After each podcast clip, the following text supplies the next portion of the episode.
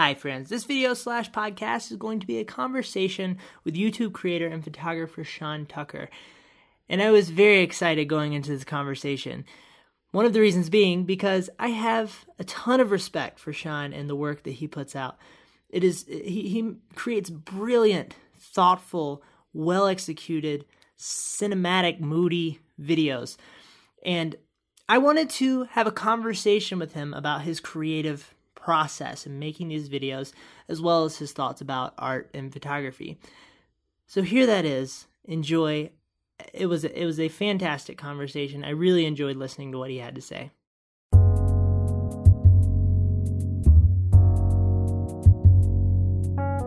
Hi friends, welcome back to another video slash episode of the James Red Podcast. Today is an exciting day because I am here with a YouTube creator that I'm I'm very fascinated with and his name is Sean Tucker, and he is a photographer and YouTube creator. His videos are uh, Sean. I'm going to tell you very quickly before I before I allow you to talk uh, what I love about your videos so much. I like. Want me to leave? Can I? Yeah. really awkward. uh, your videos are, are very philosophical and, and, moody and cinematic. And they're they're very well produced as well. And there's they're unique to a lot of what's going on on YouTube and I, your videos are also very measured in the way that that you uh, you share information and the way that they're crafted, and specifically the way that you communicate. And you're just as much of, of a communicator as you are a video maker to me. And I, I find that in communication, people like to speak in vast, sloppy generalizations, and you're very specific in your language, and you do that very well. So, uh, how long? Well, yeah, first off, how long have you been making YouTube videos? And hi. Okay. uh, YouTube. Um, I mean, until about until about two years ago, YouTube for me was just a place to kind of store videos that I was doing for clients. So, you know, to be to embed something on your website, I started with Vimeo, and then um, they wanted money, so I decided to switch to YouTube and just sort of embed stuff from YouTube. So, YouTube was never kind of a channel for me. I think there's a difference between just sort of loading videos up and having them exist there, and then or being deliberate about filming stuff towards a channel that you're building over time. So, yeah, uh, about it would have been actually January 2015. Um, I did this series of three videos, which uh, were uh, they were because at the time I was shooting for a company and I was doing uh, product photography for them. I was their in-house product photography head of photography, but it was for very big products in big studios, lots of lights. So we had a big studio up in Peterborough here in the UK, and I'd have to travel up and it'd be, you know, uh, lounge suites and sofas and like big dining sets and everything. So uh, when I started that job, I jumped online to see if there were any training videos out there to show you how to shoot big products. And there were a ton on like tabletop photography, but there was nothing really on how to shoot something massive in a big studio with lots of lights. So, you know, after I kind of got fairly good at the run of the mill um, photography job, the kind of the kind of product side of it, I thought, well, maybe I could just help out by putting out a, a training, the training videos I was looking for four or five years before. So I filmed them, I put them out, and they did quite well. Like people sort of picked them up and and passed them around. I think because there wasn't that stuff in that space at the time, or very much of it. But I didn't care about the videos. Like they they didn't excite me at all. And it was kind of a sort of faltering first step at starting a channel. Um, but yet, like I say, it, it just didn't really uh, sit with me. And then it was in uh, beginning of May 2016. So over a year later, I thought, let me have another crack at this, but try something totally different. So I took a, a, a trip to Wales, um, place called Snowdonia here in the UK. And I, I kind of, I said, let me just, fi- I don't even know how I'm going to do it. Let me just film. I don't want it to be super vloggy, you know, that kind of very run and gun, quick edit style. I want it to be a bit slower paced, but I wanted to talk about how I'm taking this trip. I'm trying out landscape photography, which isn't my thing. I kind of know how to do it technically, but I'm not very good at it. And uh, just as a way to kind of refresh photography for me, because the day-to-day product photography was getting very samey, and I was starting to fall out of love with photography because it was so run-of-the-mill. And I posted that video, and that got passed around way more, and I cared about it, which for me was a sign that this is the direction I should be going. Um, and then kind of from then, I, I've, I'm not, a, I'm not a, you know, post three, four times a week guy at all. Like I pretty much post once, maybe twice a month. And so take my time to write them and flesh them out. But since then, it's about, you know, two years on now, almost exactly. And, uh, you know, I've been fairly regular with that now. And, and now it's kind of at a place where I, I enjoy it or like it or, you know, I'm proud of it. Yeah. Very good. That's awesome. I, I, I think you should be proud because I, I think what you're doing is, uh, unique compared to a lot of what's going on. A lot of people are going for a lot of energy in their videos. Mm-hmm, mm-hmm. And I have found myself gravitating to the fringes of the people that are uh, a, a, bit more moody and, and, and focus, well, a bit more moody and dynamic in their content. Mm. And uh, and I'm also an, an, introvert, which we'll get to more right. in a second, eh, right. because I, I, you have a video that is about that, and I was fascinated mm-hmm. by it. We'll talk about that. But I want to I want to talk a little bit about just your creative process as mm. you as you go through uh, your daily your daily things, your obligations, and well, not even obligations. As you go through this this this project that is YouTube, I'm mm. curious what led to your your thoughtfully philosophical approach to your channel. I mean, I mean, the reason I I do it the way I do it is is my background. Um, so I mean, my the, the, the first degree I got in university was uh, psychology and sociology. So I, I, got into the kind of psychology of stuff at that stage and really enjoyed it. And then the second degree I studied and was um, theology, and I worked in the church for years as a as a pastor or priest. And uh, I think for me, I've always had a real interest in um, human beings and um, the philosophical even spiritual side of life. And since I left the church, I think I've, I've had a bit of a hole in me because I, I really got a kick out of um, speaking to people and inspiring people and sort of mm-hmm. pushing them to to be you know better each day. Mm-hmm. And and I kind of lost my context to do that. So it was a good. Uh, it was probably about 2009 when I left. So we're talking almost you know eight nine years ago now. And for a good four or five years, I, I did nothing. I just kind of detoxed from from uh, that time of my life and sort of did some processing again. And it was only a couple of years ago when I started that channel and I did that video. I thought, wow, there might be a way to bring together, you know, photography, which I've fallen in love with as a as a pursuit, as a creative outlet, and also bring in this other stuff that I love talking about, which is you know trying to work out who we are as human beings and how that ties in with our creativity and how we pay attention to that and bring it all together. And and this YouTube channel is now the first the first space I've found to keep to keep or come back to speaking that way, which is really exciting for me because it's it, it, that's what gets me up in the morning. And I don't think it's the final form, but for now, it's great to kind of build this and, and sort of experiment with this as a as an outlet. You know, mm-hmm, mm-hmm. that that's why the tone's there. Right? That's why the subject matter's there. Certainly, it's it's yeah. funny that you say. Uh, so I grew up in the church world too, mm. and I I've also felt this. There's a there's a there's a directness to meaning that you feel yeah.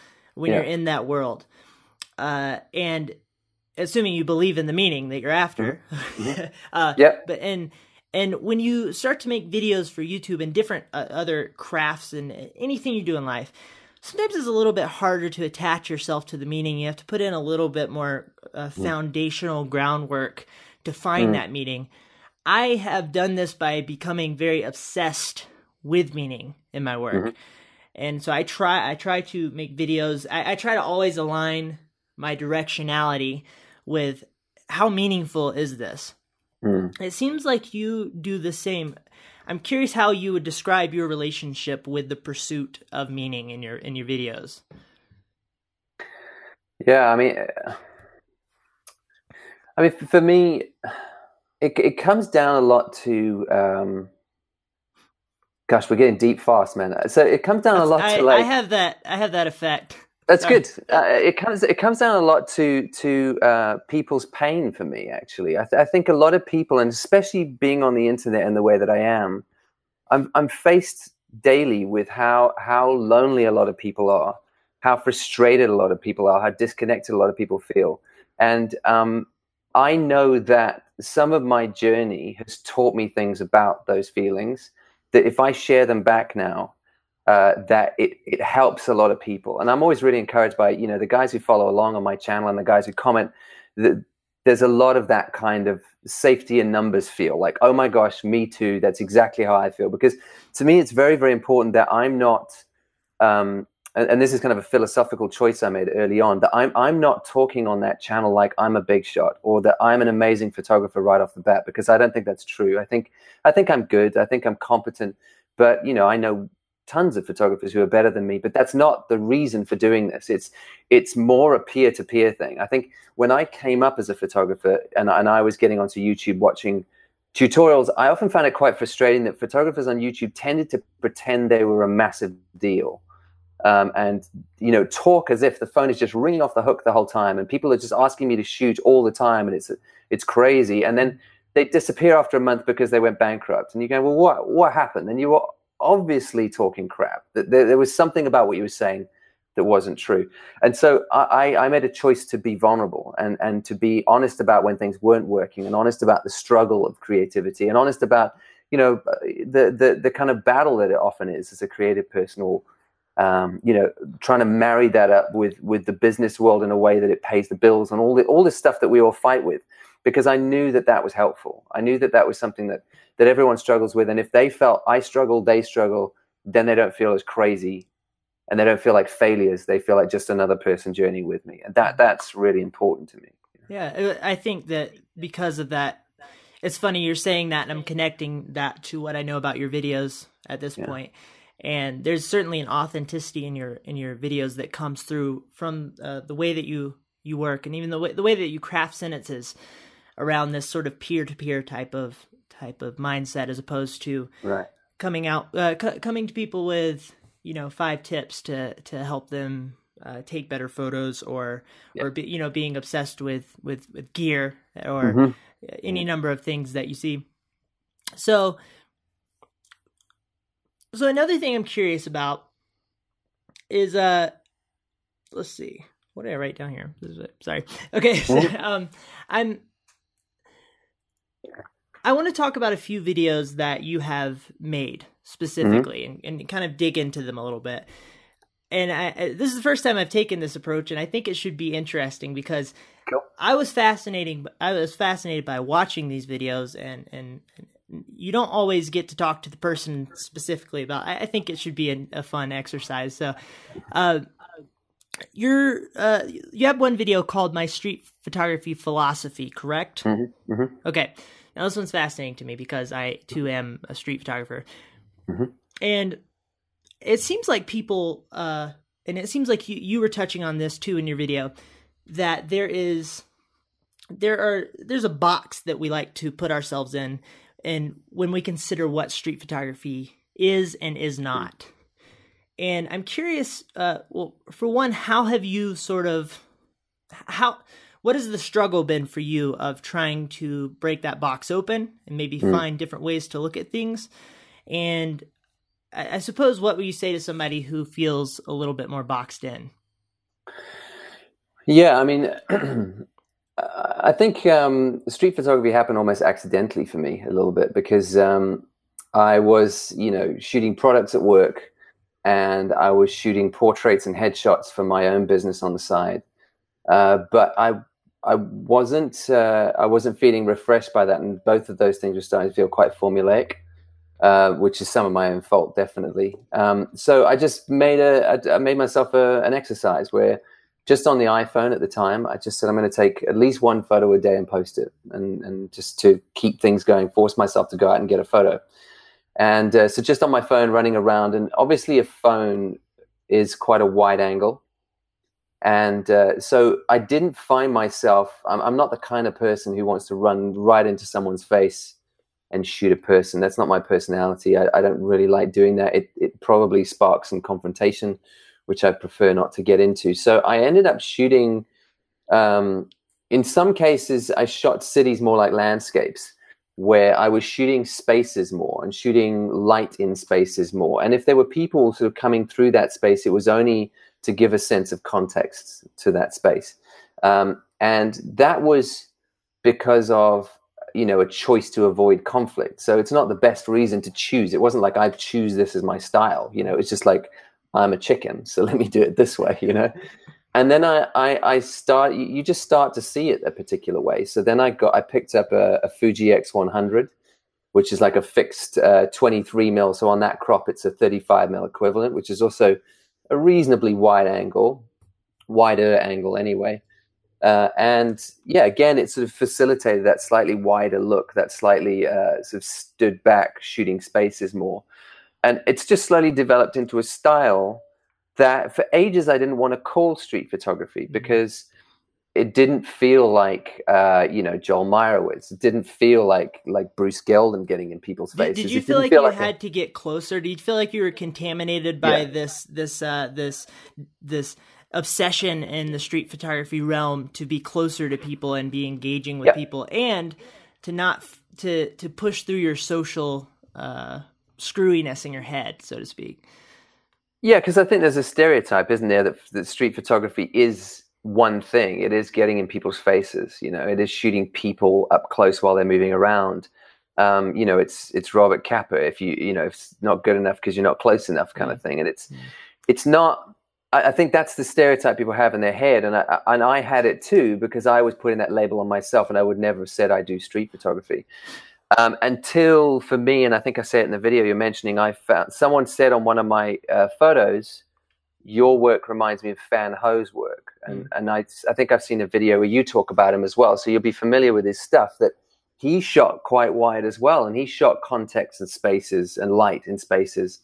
And that almost just gave me permission to go, oh, okay, well, if he's doing it and calling it street photography and he's amazing, then I can do the same thing and it just i mean you know the second half of your question is is you know w- what would i say to people who who are stuck in some kind of stereotype is is there's always somebody out there who's doing it differently. Mm. and even if there's not you do it differently and call it whatever the hell you want to call it because that's how that's how things progress. I think the photography community can sometimes be very bullying um, and it's not it's not the interesting thing is it's not the guys at the top. It's not it's not the big names who are the bullies it's uh, what a friend of mine calls like middle management photographers mm. who are like photographers who are they're doing it as a business.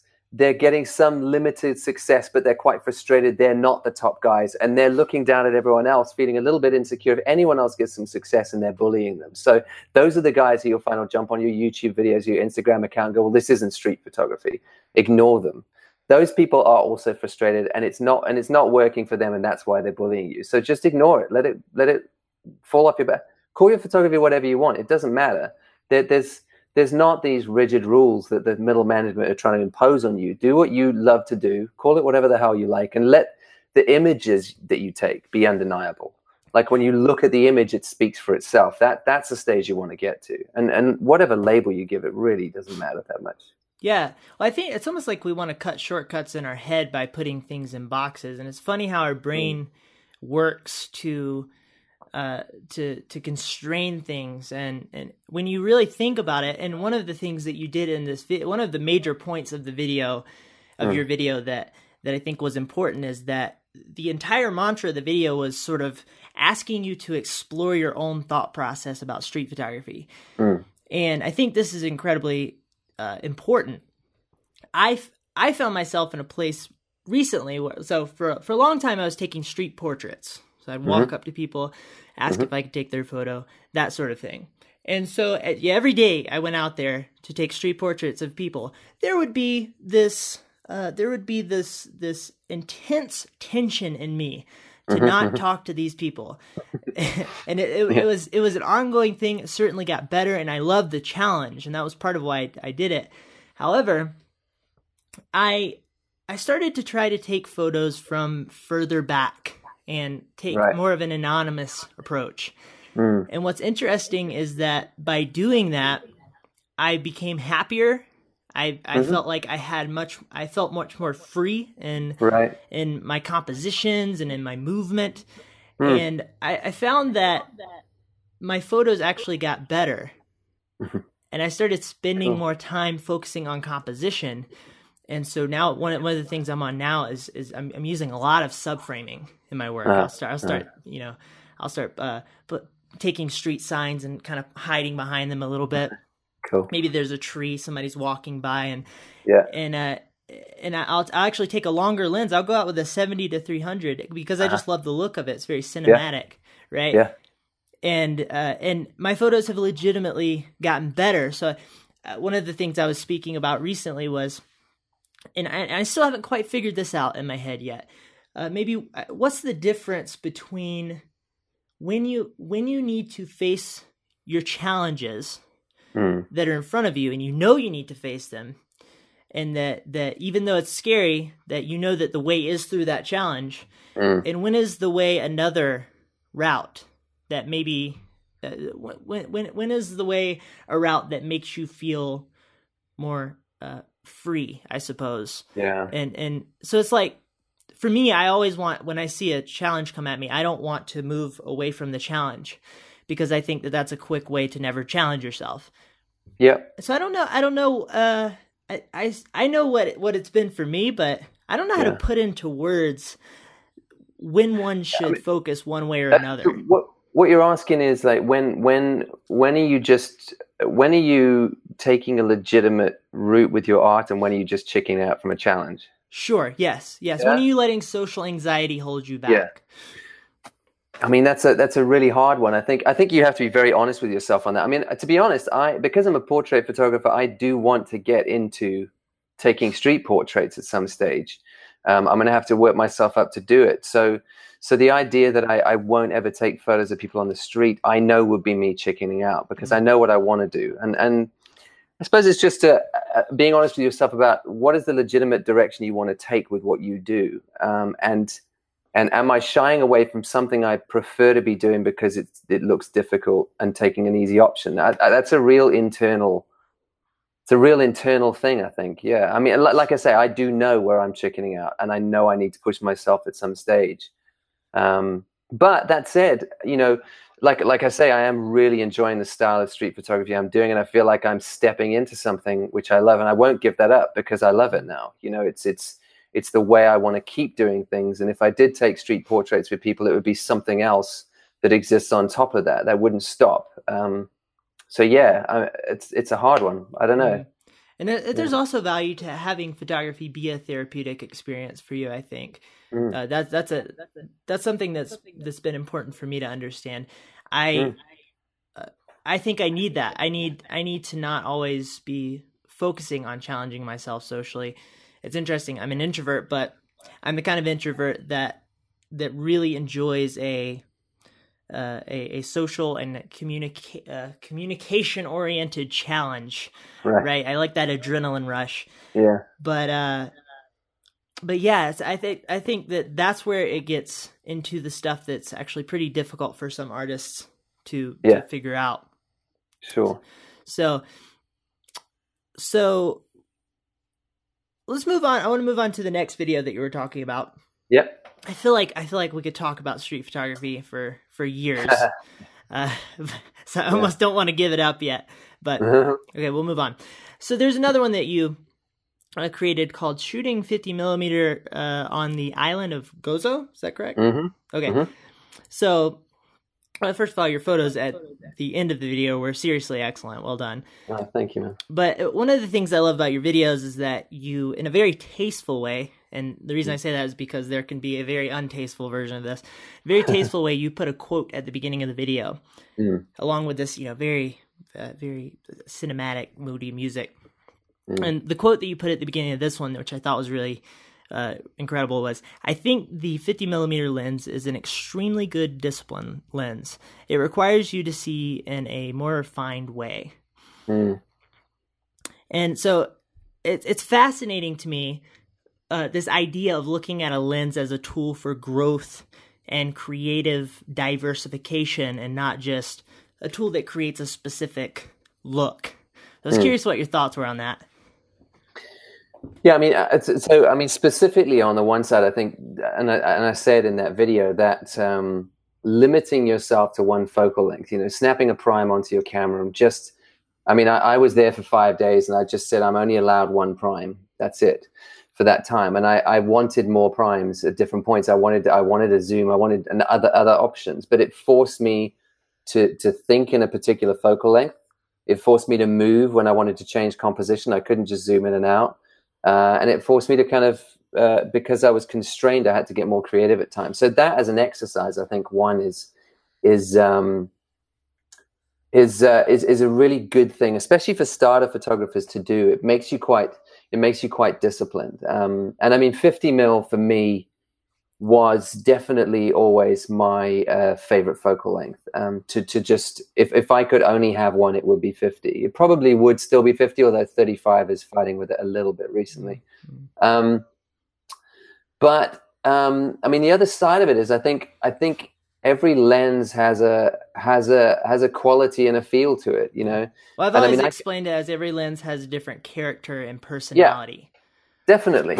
And, and that's i think that's super true. And and when you look at you know your favorite instagrammers online or whatever i think i think sometimes what you're seeing is is consistency in subjects and colors and the rest of it. But the other thing you're probably seeing is a consistency in focal length. Hmm. and that's giving their work uh, a mood in terms of how much they're separating subjects from backgrounds or how much they're taking in with that view or, and how they are in the space because of the constraints of whatever focal length they like to use. And so I think choosing focal lengths for stuff like that, I mean, I, I used to use, um, I used to have a ton of lenses, to be honest, uh, a load. And recently I've just sold uh, most of them and I'm trying to pare my gear down. So on my Canon gear and my Fuji gear, I have now I've I've got one zoom lens which is the 24 to 105 on my 5D which is a full frame. So that's my just go to for product shoots because I know I need that zoom and I need that sharp lens and just to have a kind of run and gun like that. So that's that that I kind of think of as separate. But for my 5Ds now, it's uh 35 50 and an 85 prime sigma and then for my Fuji, it's a 23, 35, and 50 prime, which is basically a 35, 50, 85 with a crop. Mm. So I've just stuck to those kind of trin- holy trinity primes, you know, 35, 50, 85, because I know that I want to go to my 85s for, for my portraits. I want to go to my 50s for running around in environmental portraits, and I want to go to my 35s for street. Um, and I got rid of my 24 primes and other stuff because I realized I just wasn't using them, you know? And just it's cleaned up my whole kind of way of shooting and it's cleaned up my gear. I don't have to carry as much. And I'm very, very happy that those are kind of what I use. And I know where they work as, as, as focal lengths and I know when to pull them out now. And, and, and that's taken some time for me because I think it's different for everybody. I mean, some guys will, like if you're a landscape photographer, that's not your kit, you know? Hmm. But I mean, maybe it is your kit, who knows? But, but, but learning what lenses really, really sing, where you get, um, where you get the shots that kind of speak to people is, is a really good exercise. I actually did a because I had a blog a few years ago and I did a I did an exercise where I I walked the same five miles every day back from work for a week. And I, each day I, I wrote I walked the same route but with a different focal length. So the first day I walked it with a 24 mil and posted the photos and wrote about the experience. The next day I did 35 and then 50 and then 85 and then 100 macro. Um, and uh, a friend of mine who's a great photographer, he kind of got hold of me after the series and said, uh, "Well, the 50 mil is miles better than anything else," and I I couldn't see that yet, and he was sort of feeding back to me, and, and looking at them, it was then obvious, like, wow, I live in that 50 mil space when I'm walking around. That's what really sings with me. Something about the character of that focal length really works. So yeah, I mean, I think it's a it's a great exercise. You know, play around with the primes, play around with your zoom, but stick it on a focal length and don't keep zooming in and out. Move with your feet and work with that focal length and see what it does. Um, so it's a it's a good thing to learn or kind of learn about yourself as well and how you shoot. Yeah, yeah. Well, uh, I will say that your your lack of obsession with gear is a breath of fresh air to me. I, I, am curious. yeah. Uh, I am curious uh, when you see a lot of the uh, photography related channels. Yeah. Out there, there is Uh-oh. a tremendous obsession with gear. Yeah. And and I'm curious what you think about that, and what do, what do you think maybe are some some strengths and downfalls of that? Mm. I mean, this is going to be really hard without sounding like I'm crapping on people, and, and I'm really not. So let me say that up front. Like, I don't think I'm better than anybody. I'm not better than anybody. Um, like, what I'm doing is a choice. That's that's it. And I, I totally understand uh, a photography channel spending their time talking about gear because the fact is that that is how you get an audience mm. on, on online if you want views on your videos don't talk about the process or the artistic process. Talk about gear because that's what I mean. YouTube is no, I mean, it is the second biggest search engine on the internet. So you've got Google, then you've got YouTube, then you've got Bing and Yahoo and all the rest. As a search engine, it's the second biggest. I mean, I've, I've, uh, uh you know, on my car, the the the indicator light went out, and and instead of like going to a mechanical, so I went onto YouTube and saw if there was a video teaching me how to change it, and it, there was. I had the phone propped up on my thing. I went and bought the bulb. I did it myself. I searched for a question on YouTube to be answered. So when people are looking for cameras, they're searching by question, what camera should I get? And and starter photographers are obsessed with gear, and that's fine. Like I, I don't look down on anyone for that. I was like, there, there's some level of that that's actually important. Of course. Yeah, of course. Yeah, you want the right tool for the job. Of course you do. And and but I think what happens is, and I know this happened for me, so I'm not I'm not belittling anyone else. I definitely did this. Is I looked at great photographers and what they were doing was so far above what I was doing that I thought that seems like a very, if I'm honest, what I was doing is going, that seems like an incredibly long road. Maybe if I just save up money and get the same camera as them, that road becomes a lot shorter. Sure. Which is, of course, when you do it and you drop cash on an amazing camera, you realize, oh, that's not true at all. I'm taking the same very average photos, maybe with a super shallow depth of field. So my friends are fooled that it's good photography because their cameras can't do that but I know actually it's not that much better in terms of the content of it. So I think knowing that that's what most people are searching for if you want to build a youtube channel that's going to grow fast the, the obvious trick then is to is to make videos for the questions people are asking and most of those questions are around gear so photography channels are are are feeding that algorithm so that they can build. And I, that's a legitimate choice. They're doing it as a business. They want it to work. That's why they're doing it. And lots of people are watching and they're happy to watch and they're getting good info. So that's a totally legit way to go. Um, uh, uh, for me, that doesn't, that's not important to me. Uh, for me personally, I think, and it's not that these channels are doing this. I'm, I'm trying to be quite careful about it. It's not that they're saying like gear will make your photography amazing. They're just giving the specs and talking about it and showing images with it. That's absolutely fine. But I think the the the the lie that can come through for new photographers is that if I get this gear, I'll be great straight away, and they drop lots of money and take out loans and dangerous stuff like that. So mm. um, I want to do the opposite. I want to say that um, it doesn't matter what camera you have. I've taken shots I'm very proud of on my phone. Um, and whatever camera you have now is definitely good enough for you to learn on. And when you look at some of the great photographers through the ages and the, the cameras they use are way worse than than our phones even some of them and they were taking amazing stuff like don't let the gear be the excuse uh, get something that is is the right tool for the job sure because some lenses work for something some cameras work for something get the right tool for the job the one that you can afford then stop making excuses and shoot a ton of stuff. And rather spend your money on um, going interesting places or having interesting experiences that you can get in front of your lens because having an interesting subject in front of your your average lens will make you a better photographer instantly instead of having an incredible lens and the same boring subjects because you can't afford to do anything that it will stay pretty much the same you know? So i, I kind of speak quite a lot about that because i believe that's true. So the, the choice is a deliberate one for me because i don't want people to think that um, you know that's that's what photography is about it is just a tool you know the mm-hmm. camera mm-hmm, mm-hmm. and and i think that the the good thing about these the, focusing on gear to some extent is that it is a gateway drug for mm-hmm, people mm-hmm. who are just starting out. They're going to be naturally obsessed with gear. Yep. so if you want to get them onto onto the good stuff, mm-hmm. move them away yeah. from from the uh, the artistic I the artistic, you know, weed into the artistic cocaine, which is the good stuff. That's that's a that's a good way to do it. And and yeah. gear uh, reviews have always been the ones to bring in the most views, and they're the easy the, the most easily searchable. And yeah. so if you find a channel that can marry that really well, you have something really valuable in your hands. Mm. The downfall is that we have we have a lot of artists, not just photographers, artists who spend all of their time thinking about the technicality of art mm. and not the emotionality and the meaning of art. I'm mm-hmm. I, am curious, how do you think we get people more attached to meaning in their work? Yeah, I mean, I, have I've got an interesting story with that one because I, I, did a I did a trip last year in March to because I, I can feel in my own work, even the portrait work I do, I'm not happy with it yet. Um, and that's the kind of first love for me in photography is the portraits. Um, what, but if I may ask, what is it about it that doesn't fulfill you?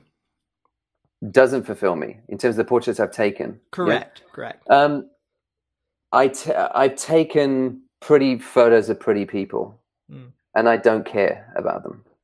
You know, I mean, it's not that you know they're not lovely people. I know some of them personally. They needed the photograph. I got commissioned to do it. I'm happy, happy to do it as a job, but I don't care about the photograph as a photograph.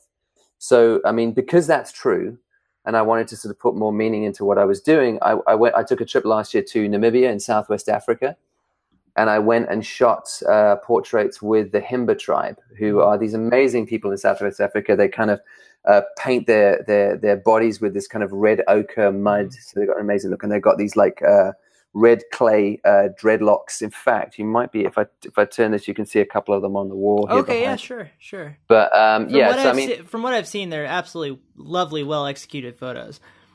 Okay, so that's the point. Is is I took these to go and get them printed and I took them to a, a, place which is quite a famous print house here in London called Genesis Imaging. And the guy there, who's the creative director there, he has printed a lot of the Magnum photographers stuff. So he really knows what he's talking about. And he's printing them and he's looking over them. We're having a good chat. And he says to me, "These are these are these are pretty photos of interesting people, but I don't care about these." And I had a moment where I was like, "Oh gosh, you know, I've, I've messed up." You know, he's like, "No, that you know they're technically good, but I just don't care." and he, he wasn't being unkind he was being honest it was really good feedback because even though i'd gone and put more interesting subjects in front of the camera i, I was still playing the old game of, mm. of trying to to prettify stuff and that was a step in the right direction but it still wasn't there and it was a good learning curve and then i did a project in december last year where i went back to south africa and i shot with three of my mentors uh, three kind of older men who uh, were really kind of influential with me um, when I was coming through the church, especially. And I did a I did a video about it, and I did a portrait with each of them, uh, and sort of in a kind of very kind of moody Rembrandt style. And when I got those back, I was like, that's now getting there because I care about these people. I'm telling the story about who they are. I'm saying something bigger about the fact that I grew up without a dad and I needed these men to help me become a man at some stage. And I don't feel we do that enough as a society. We kind of don't take mentoring each other as as as seriously, and we're not as deliberate about it as we should be.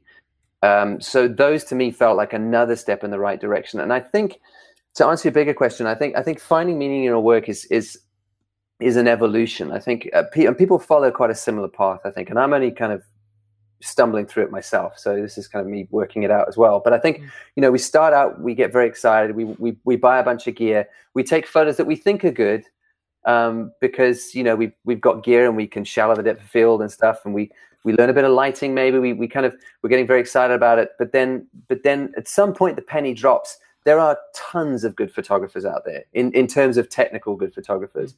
And we realize that actually we're all just kind of taking technically good photographs. Go on 500px yeah. There, there, are tons of good photographers out there, mm. but it doesn't. What what they're saying, what I'm saying, doesn't matter really.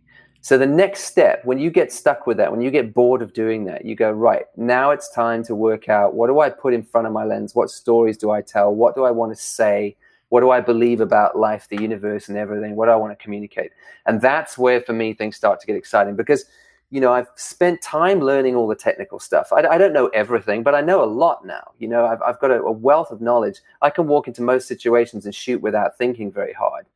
But that's not the point. That's that's the tools. But I've been spending so long on the tools that I haven't worked out what I should use the tools for.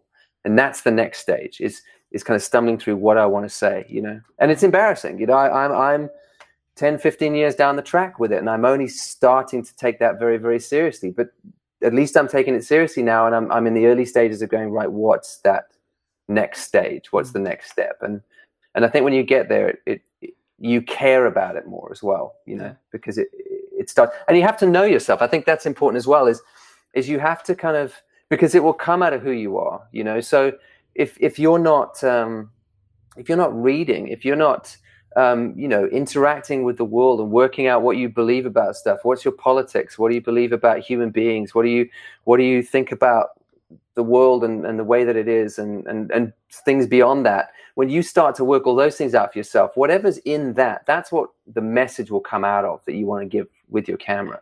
So I think doing all that kind of self work is super important as well. Yeah, yeah, yeah. When I, I think that photography, it was so wonderful about photography as a, as an art form, and any art for sure. Uh, and I think each art form has its own unique expression of this. Is that your viewpoints and how much you have thought about life is you're able to express that through whatever you're sharing with the world through yeah. your work. I think that what happens is we find ourselves in a place where we we are content enough and comfortable enough with the pretty photos mm-hmm. and we it's there's something that has to happen in your brain there's something mm-hmm. that has to switch that says okay i don't have that much time on this earth what am i trying to do with my art yeah and yeah. for some people they don't they don't like to they don't like to think uh, that existentially that yes. is the definition of my brain. I spend all my time thinking existentially. So, uh, so it's easy for me. But you know, I, I suppose, I suppose, one of my missions is trying to figure out how to help people who who do think as existentially and maybe are confused about what they're up to. Yeah. And people who don't. Uh, how how they can find their own meaning and, and, and do something that they feel like is connected to who they are and and use photography as a means to share the things that they have learned about life with mm-hmm. the world. One thing that that has been incredibly important to me, and I too try to speak as from a peer to peer. I think that's actually really brilliant the way you put that for a peer to peer perspective. Mm. And uh, you hear me say a lot of times, this is heavily experimental. I don't know what I'm mm-hmm. doing, but I'm trying to pull it off. And I'll uh, I'll uh, one of the things that's been incredibly important to me is to have an ecosystem I call it to plan. So a note mm-hmm. a notepad, an app, somewhere mm-hmm. where you love to spend your time and that you actually schedule time to sit down and write out plans and ask yourself literally write out what what meaning do I want my photography to possess? Mm. And then start answer, writing and answering that question, exploring your brain and digging up what's deep down in your mind Mm. Uh, and you'll start to get closer and closer to what you're after, and you'll start to connect yourself with that meaning more. I think that whenever we find ourselves as artists in a place where we feel sort of bored and, and unengaged, I think it probably tends to have a lot more to do with a lack of meaning in our work than mm. a lack of uh, compositional thoughtfulness or alignment with the the the type of looking photos that we're after, so to speak. Yeah. Does that make sense? Totally. And I think you're absolutely right saying as well that it, it is a subjective thing and, and that's not for everybody. Like some people just they want to take good photographs. They they want to they want to shoot models all day and that's mm. totally legit. Like ignore me if that doesn't if that doesn't resonate with you, that's absolutely fine. You know, it's, it's totally a good choice if you just want to go and take photos. But for me, I've always got in the back of my mind that it, it would be great to leave something behind that people care about mm. um, when I go. And I know that um, that won't be photos of models. Just sure, sure. It, like like showing off dresses and stuff. That's not the stuff that people care about after you're gone. It's the stuff that tells a story. So for, that's a very subjective thing, but for me, that's that's important. I, I want to have said something with my life and, and with my photography and everything else. So so that's why it's a choice for me. And I and I totally understand how that will just sound like super hippie and whatever to, to a lot of people. And that's that's fine. I mean that's why I think my channel can be a bit polarizing for some and it, it some gravitate and some go, Oh gosh, what on earth is this? Because I think it, it is for people who want to think about that stuff. Mm. It's it's not really for someone who just wants to to buy fancy gear and learn the techniques and hammer out pretty girls all day in, in, in images. It's not really for that, you know. It's a yeah. different philosophy. Well, it's, it's like uh, it's like I think your channel is a lot like reading in a sense because it's something that you have you have to put effort into and build some momentum to. And the mm. way that your videos are structured is they sort of force you to sit down and, and watch them. And this is a good thing. This is a really mm-hmm. good thing, I think. Mm. Uh, and and if you're if you're intentional, it's, it's almost like you're not you're not after making it as digestible as possible, which is the game plan on YouTube yeah. for most yeah, yeah. for most people. Yeah. Uh, you are after you're after making it be a journey that people can go on. Mm. And man, that's it's hard to get it's hard to get a lot of people interested in that world. but what I think what happens is there's this sort of like Pareto distribution type of situation where you have most of the artists in the world trying to create digestible content. This mm. is an interesting dynamic to me. Yeah. Because you it's like to us we look at we we we look at the most meaningful content as the most valuable and interesting to us because yeah. we're we're thinker types. Mm. But it's funny how it's funny how your your portraits, for example, and all of this stuff, which is I would argue has a lot of drive well, a lot of drive in the interest of people who are who want digestible content. Mm-hmm, Nothing mm-hmm. wrong with this, by the way. Yeah. Um, it's just, you know, it has to be balanced. But yeah. And also I think that of, of course the the uh, the drive of of financial focus in our yeah, yeah. in our society and believe me, I'm I'm heavily capitalistic. I'm not interested, but, but I, I, love I you know I, I think that there's a lot of value to it. But yeah. uh, but what does happen is your photos, your portraits, because they are so financially uh, valuable, mm. they are the ones that people see the most of.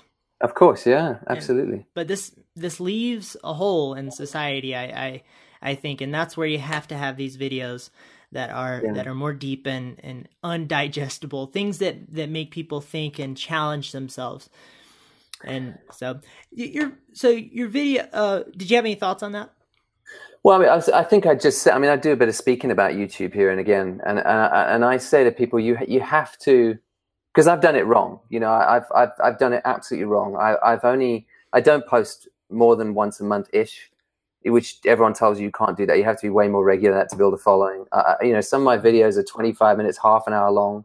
That's that's a no no on YouTube. You know what I mean? So, um, but I'm making videos that I would want to watch. You know, because I'm assuming that I'm not unique and that there are other people who want that kind of stuff as well. And it's built a following. You know, I mean, nuts, but it has built a following, and that that for me is is affirmation that maybe the people who tell you how to do YouTube to make it as digestible as possible aren't right, mm. and that um, I mean I'm not going to be Peter McKinnon ever. Yeah, you know he is incredibly accessible and, he, and he's very good at what he does. But I don't want to be Peter McKinnon. No offense to Peter McKinnon. I, I want to do what I'm doing because I believe in the way I'm doing it, and I know that I, that I that I could make it more like something else to make more money or to get more followers, but I'd hate it. I'd want I'd want to can it after a while, and I wouldn't care about it. Um, so yeah, it's it's really the only way to do it in the long term if you want to keep caring about it and not fall out of love with it. You know? Mm. Well, the the good thing about the the bad thing is that it's harder to grab uh, a lot of people's attention. The good thing yeah. is that when people when you do grab people you grab people in a in a special way that sounds odd you grab people in a special way uh, compared to the way that many videos because when I come across your channel, I I go, oh, this is something. This is interesting. Cool, I want to spend a little bit of time here. Yeah. So with, with so with these videos, as you're as you're going about creating them, what is your what's your process and how do you how do you take it from the embryonic stages to a video that that is 25 minutes long that you share and then I, I would assume that at the end of that you watch it back and go I am very proud of what I've created. Never. okay. All right. Well, there is that dynamic too. You're right. I mean, I, I, so for me, I've got like a, I've got a journal which I've just got in a bag with me every day. So there's like a list in there, and I've got a Google uh, Docs as well. We have a list of video ideas that I've got. Um, and I think like if uh, if I feel, I'll just scan through that list sometimes and see, okay, is this one ready to go? Have I thought about this enough? Mm. And if one's like, yeah, I've got enough to say on that, then I'll start to flesh it out. And it takes me way longer to write a video than it does to film it. Mm. It's uh, it's a good, and I don't write it so that I, I use the words in in filming it. Like I still want it to feel conversational, but I have to write it all out just for the sake of fleshing everything out properly and making sure that what I'm saying isn't just a rehash of what's already out there, but is is something I feel like is worthwhile for people to take the time and listen to. So, um, yeah, it'll be good, as well. Yeah, and it's structured. I mean, I, I funny enough, I actually approach writing a video the same way I approach writing a sermon. Mm. You know, I, I can see the moves and the parts, and I can see where I'm illustrating stuff and where I need to sort of, you know, so that kind of style of communication has definitely come through. And yeah, so it'll be you know a few a few hours in a coffee shop over a, over a week where I'm just sort of plugging plugging away at this thing, kind of refining it down. I'll usually just write a ton, like I'll write too much, and then the hard work is kind of paring it back down and refining it to work out do the moves make sense and are I'm I'm not waffling too much on any of them and they flow one into the other. So I'm quite kind of I enjoy that kind of being deliberate about good communication.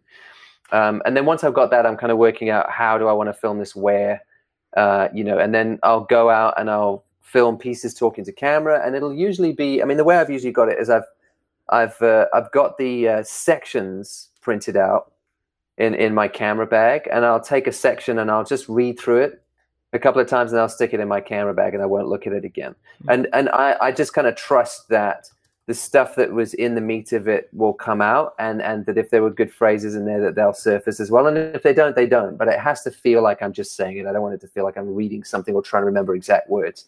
Yeah. um, but that process works for me as a good balance between i'm prepared in what i'm saying but it also feels more off the cuff.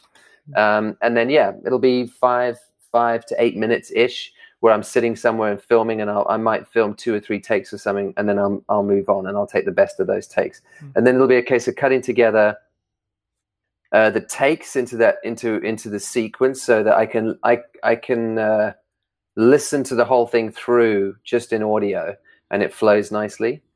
Uh, then it'll be um, uh, finding a music track, which takes forever. It's the hard. It's the hardest part of video editing. No one talks about is finding the correct track to soundtrack your piece is so vital. So I use oh, like yeah. um, I use Artlist and Epidemic Sound as like two subscription based things where you can you've got nice libraries of music you can go through because the, the music really sets the tone. It's the first thing that people hear with the first B roll shot. Uh, and it sets the tone for everything. So choosing the correct music is vital for me. And then I'll build the track on, and then I'll build B-roll in. I've, I, I start a lot of videos with a couple of quotes that I've selected to match the theme, mm. and then I start talking, talking through, and then you know pull it out, and then it's a case of it's a case of usually kind of forcing myself just to post it. I, I, often don't want to post it. I'm I'm a perfectionist. I don't I don't like what I've done. I rarely like something to the point. It's it's always a disappointment. Let me put it that way. So I, before I, when I'm writing it, I've got an idea of what it'll be in my head, and it's never that, and it always frustrates me. Mm. But I've kind of learned that um, if I watch something back six months later, I'm like, no, that's better than I thought it was. And yeah, it's, it's yeah, only yeah. in the it's only in the moment I'm being very heavy on myself. So just post it and then leave it, let it do its thing. You know. Well, so there to me there are three different versions of how one can perceive a video. There is mm. the third party version, which is how I see your video. There's mm. the first party version the day of, which is how you see your video just after you post it and you probably hate it a little bit. And then there is the the first party version a year later which yeah. is which is like you go back and you go that I did a really good job. That's like I'm, you know I'm actually really proud of that. Yeah. Uh, it's it's funny how that works. I'll go back and watch my old videos sometimes. Now there there are certain ones where it's the complete opposite. I'm like I don't ever want to share this with anybody. But there yeah. are certain ones where you're really you're really proud of it and you feel like you said something meaningful and you sort of have this effect of like this is the video this is the perfect video for me and that's hmm. because mm. it was you that created it a year ago mm. you know yeah just like your own sense of humor is your favorite kind yeah. um, so uh, one one of the things I do love about your videos and it's funny that you as you're going through your process I see how you craft this and it, how that dynamic comes out is your communication you're talking is actually very open ended. And uh, right. uh, what we see on YouTube a lot is this uh, sort of say three words, cut, say three words, cut. And, uh, cr- smash edits, yeah. Yeah, and, and so you have you have what you have is a lot of people and millennials who don't know how to talk for more than for more than five seconds straight yeah, yeah. because they they they're trying to get that very specific thought exactly right and yeah. this has been an issue for me and, and i found i've I've sort of reverted back to the importance of being able to speak at length about something, and this is something that this is an art art on its own that fascinates me. And one of the things I love about your videos, like the beginning of that, the the uh, street photography philosophy video, uh-huh. you, I believe you spoke for probably four minutes straight, mm-hmm. uncut, about yeah. something, and it was very clean and well articulated. And there's something very special about that.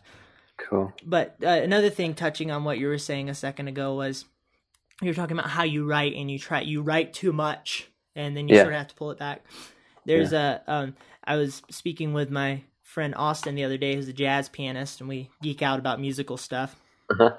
And uh, there's a there's a guy named uh, Jacob Collier who's a jazz musician. Oh, he's amazing. Yeah, he's amazing, right? Yeah, absolutely incredible. And, uh, yeah. So I watched I've watched his.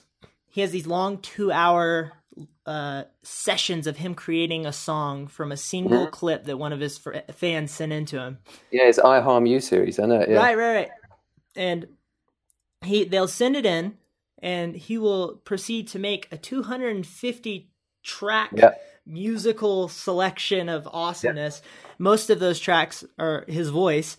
Mm-hmm. And one of the things he said was that he he will get all of the ideas out of his head and then the way he says it is you and then you have the courage and conviction to get rid of what doesn't work that's it yeah so as as opposed to trying to very meticulously get just the right things in the place yeah. that they need to be right at the beginning you you have all these things floating around in your head that are they're very vague and the only mm-hmm. way that you're going to make them come together into a creative uh, singularity is if you mm-hmm. get them out of you mm-hmm. and so i call this the creative vomit method and i think that it, i think it's incredibly important yeah I think so. Okay, so I just wanted to uh, I wanted to touch on your video. I'm excited about this one because I I and being introverted is something I'm very proud of.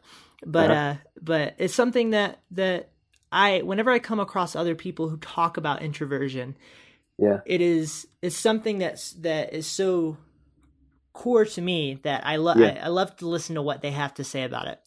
And so you made a video called Making It as an Introvert which I mm. thought was absolutely uh, was absolutely well thought out and beautifully done. And you you one of the things you did was you used these open landscapes as B roll throughout the video. Mm-hmm. It's funny because I live in Utah, mm-hmm. in uh, in America, and. Mm. The and the landscapes you were showing in the video are very similar to the landscapes you can find here. Uh, one interesting. Thing, one, yeah, one of the things I learned about Utah is that it is very healthy for my mind. These open spaces help open up your brain a lot. Yeah. But the the quote that you used at the beginning of this one says that for introverts to be alone with our thoughts is as restorative as sleeping, as nourishing as eating, which is just dead on. Yeah. Beautiful.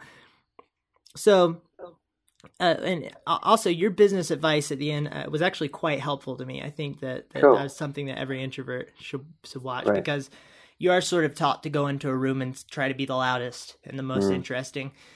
And I think that we as introverts have a we have a very special set of tools at our disposal that that not everyone has. But uh, mm. I I'm curious what what does what are the struggles of being an introvert for you on a daily mm. basis?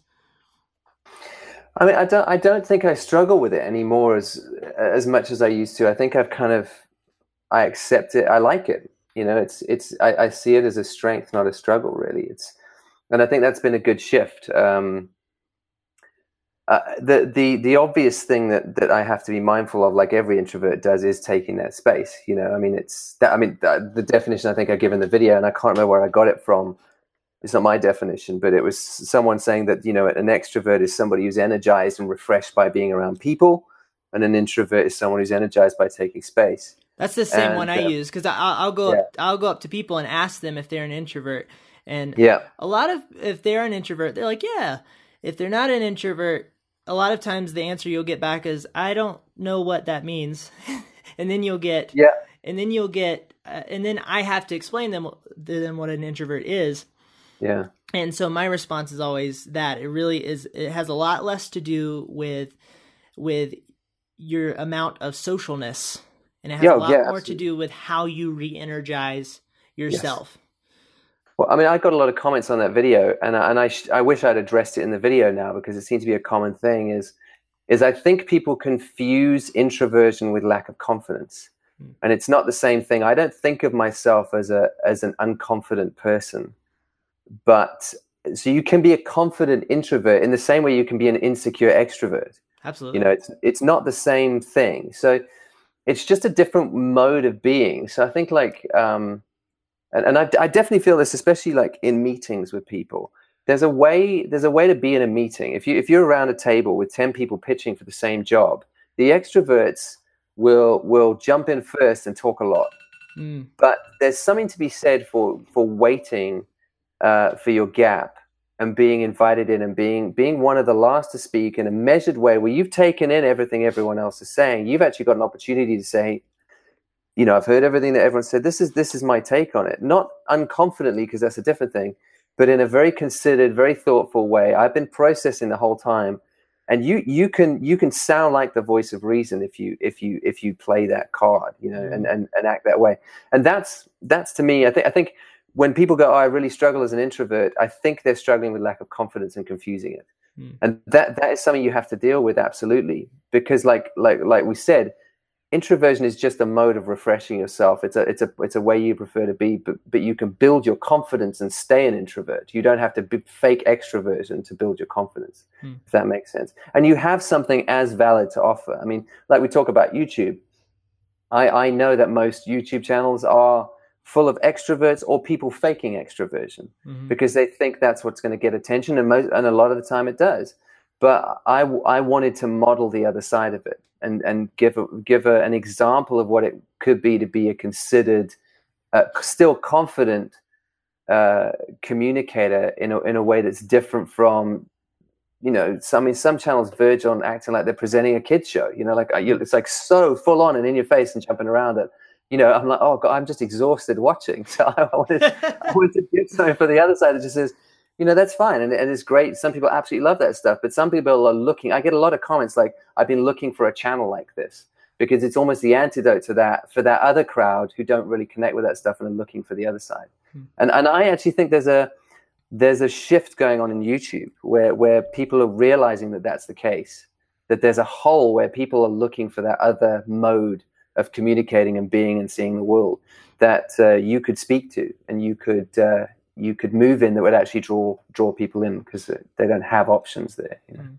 Well, I think, and I think I do think it's funny that whenever you find people who are extroverted and they talk about their friends who are introverted, mm. they will often say that they are some of the best friends that you can find because mm-hmm. uh, these are people who are deeply within themselves, and the way that they act comes out of that place right? Mm-hmm. And they're not spending they're they're not interested in maybe maybe pleasing your feelings. They're more interested in the morality of the situation. Yeah. And that's incredibly important and I think that that's how we move society forward in yeah. uh, in our daily affairs and also in um in our art. Yeah. Is, is people who are spending a lot of time and the the thing about introverts is we tend to naturally have this inclination towards thinking about things uh, mm. too deeply to the point that mm-hmm. we find ourselves being depressed sometimes and we need mm-hmm. we need to go hang out with some some friends who who uh, who just want to you know laugh and and yeah. have a good time eat food and stuff uh, but and and also my wife brings she's an extrovert she, she brings a wonderful dynamic to my growth as yeah. a person because for one, she reminds me I actually leave the house. I just stay in the house for five days. And, yeah. Like she's she uh, right now she's in Miami visiting some family, uh-huh. and I will probably spend five days not talking to anybody except for the people at the coffee shop. Right. you know. I, right. Yeah. So and what will happen is this: there's this sinister thing that that starts to come about where you where you are you forget to leave the house because yeah. you don't naturally want to engage with people so much and this the the issue that that starts to build up is you start to feel a lack of the right chemicals in your body to make you happy yeah. Yep. and it won't connect itself to the solution automatically. You won't quite know why. It's almost like introverts have to have to schedule. It's like where extroverts it's like eating. You don't forget to eat. Mm-hmm. For introverts, you have to schedule that social time in to make sure you actually do it because you'll yeah. end up in a place where you, you you you know you don't so much. Now that yeah. that that's when introversion becomes unhealthy. There, uh, yeah. but another th- a good thing is that I think many introverts, most introverts, recognize that and put the right friends around them that mm-hmm. actually mm. feed them. Mm-hmm and I'll, you know feed them with the, these d- deep philosophical conversations such as this one yeah. uh, to make you feel better. And that's one of the reasons why I, I, I do this is it's it's a bit harder to find deep thoughtful conversations mm. in the world i've found. Mm-hmm. uh, we have a lot of we have a lot of quick surface talk. Yep. And uh, and and so there you know of course there's value to that. That's how you get to the deep talk obviously. Mm-hmm.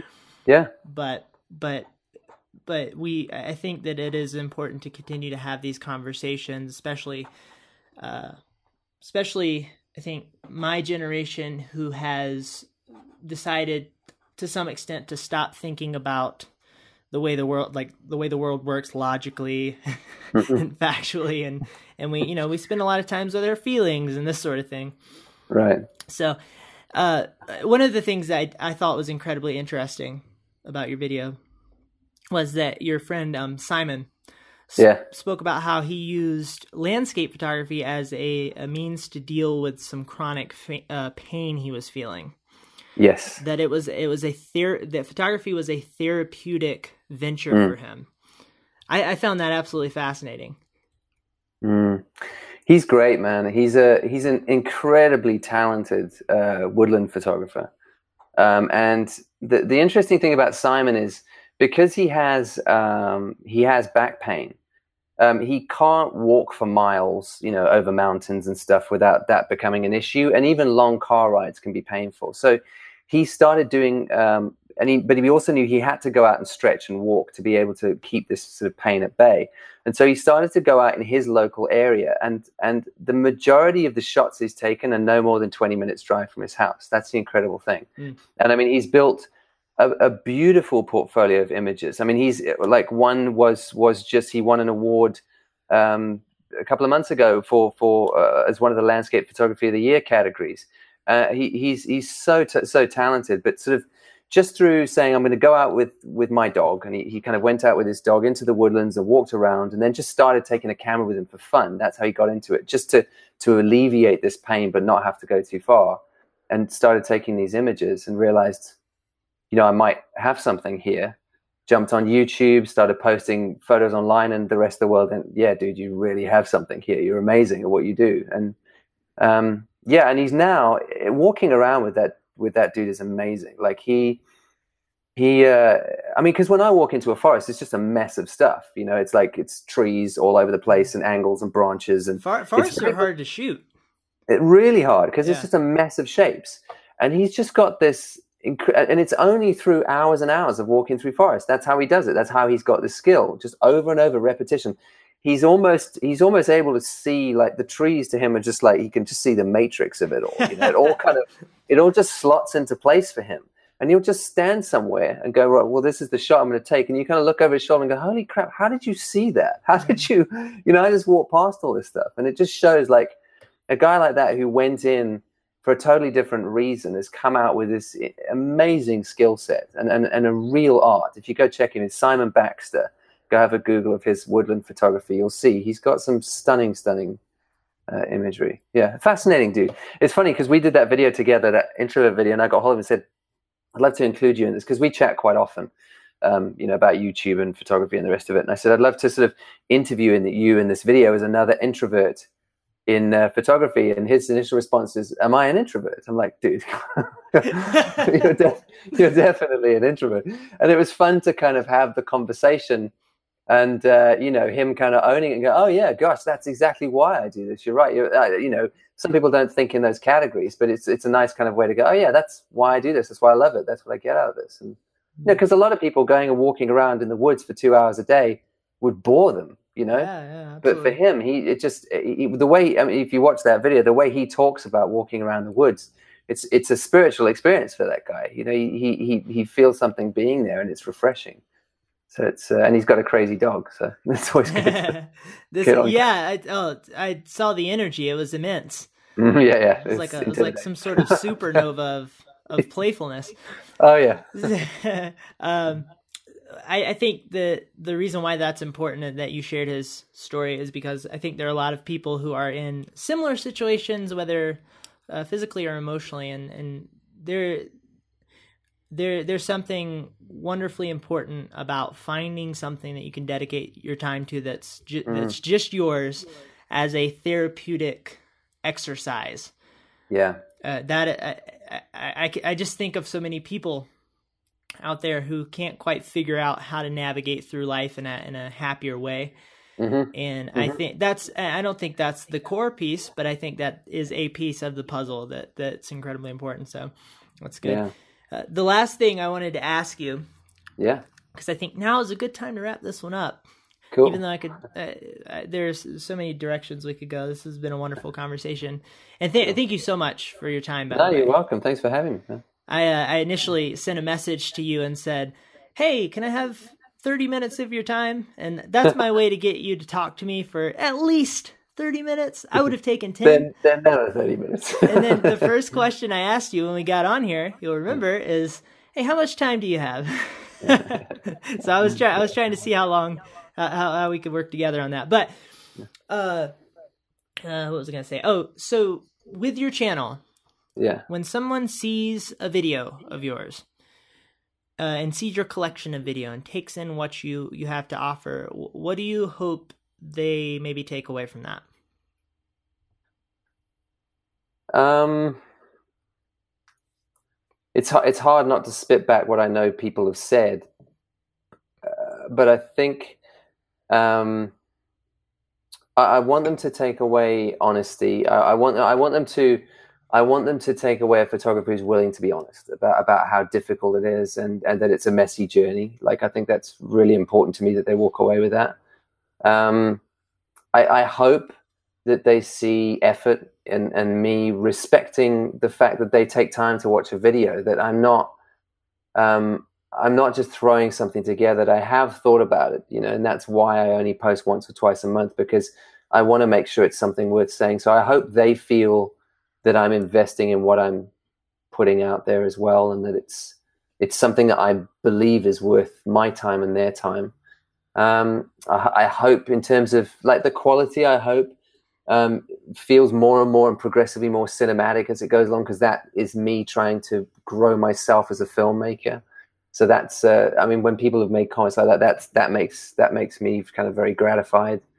Um, and I I hope people. I, I hope in sharing my journey as honestly as I can, people just walk away encouraged. And and that, that is comments I get a lot. Is just that that you know like i said earlier the kind of safety in numbers thing that they're not crazy for thinking what they think or struggling the way that they're struggling and that some kind of weight comes off their shoulders because they watch it and go me too and now it's okay to carry on and not feel like a failure like that that would feel great if people had that response to it and and, and felt that way when engaging with it that'd be brilliant I, I think um, for for me, what I've tried to do is I- want to actually be able to say I've influenced someone's life path. I Yeah. think that's an important question to ask yourself. How Yeah. can you influence somebody else's uh, life? And we do this in small ways every day, Yeah. whether intentionally or unintentionally. But I do think that to to maximize that, you have to really think about what you have to think about what you are you have to think about what you're actually doing or else Mhm. you'll just sort of meander Mhm. and um so i, th- I think that but i think that that your videos definitely push people in that direction and Cool. and i think that you know a tangible example is is your business advice at the end of the the making it as an introvert video uh, Mm. made me think a little bit differently about Mm. walking into a room and trying to connect with other people that I could collaborate with.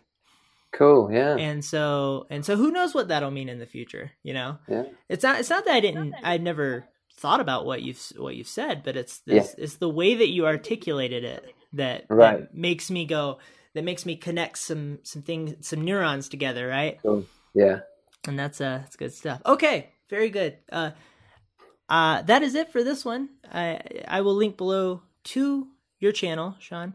Um, please feel free to check him out. His videos are wonderful. And uh, I hope you guys have a lovely day. Please feel free to share your thoughts, and goodbye.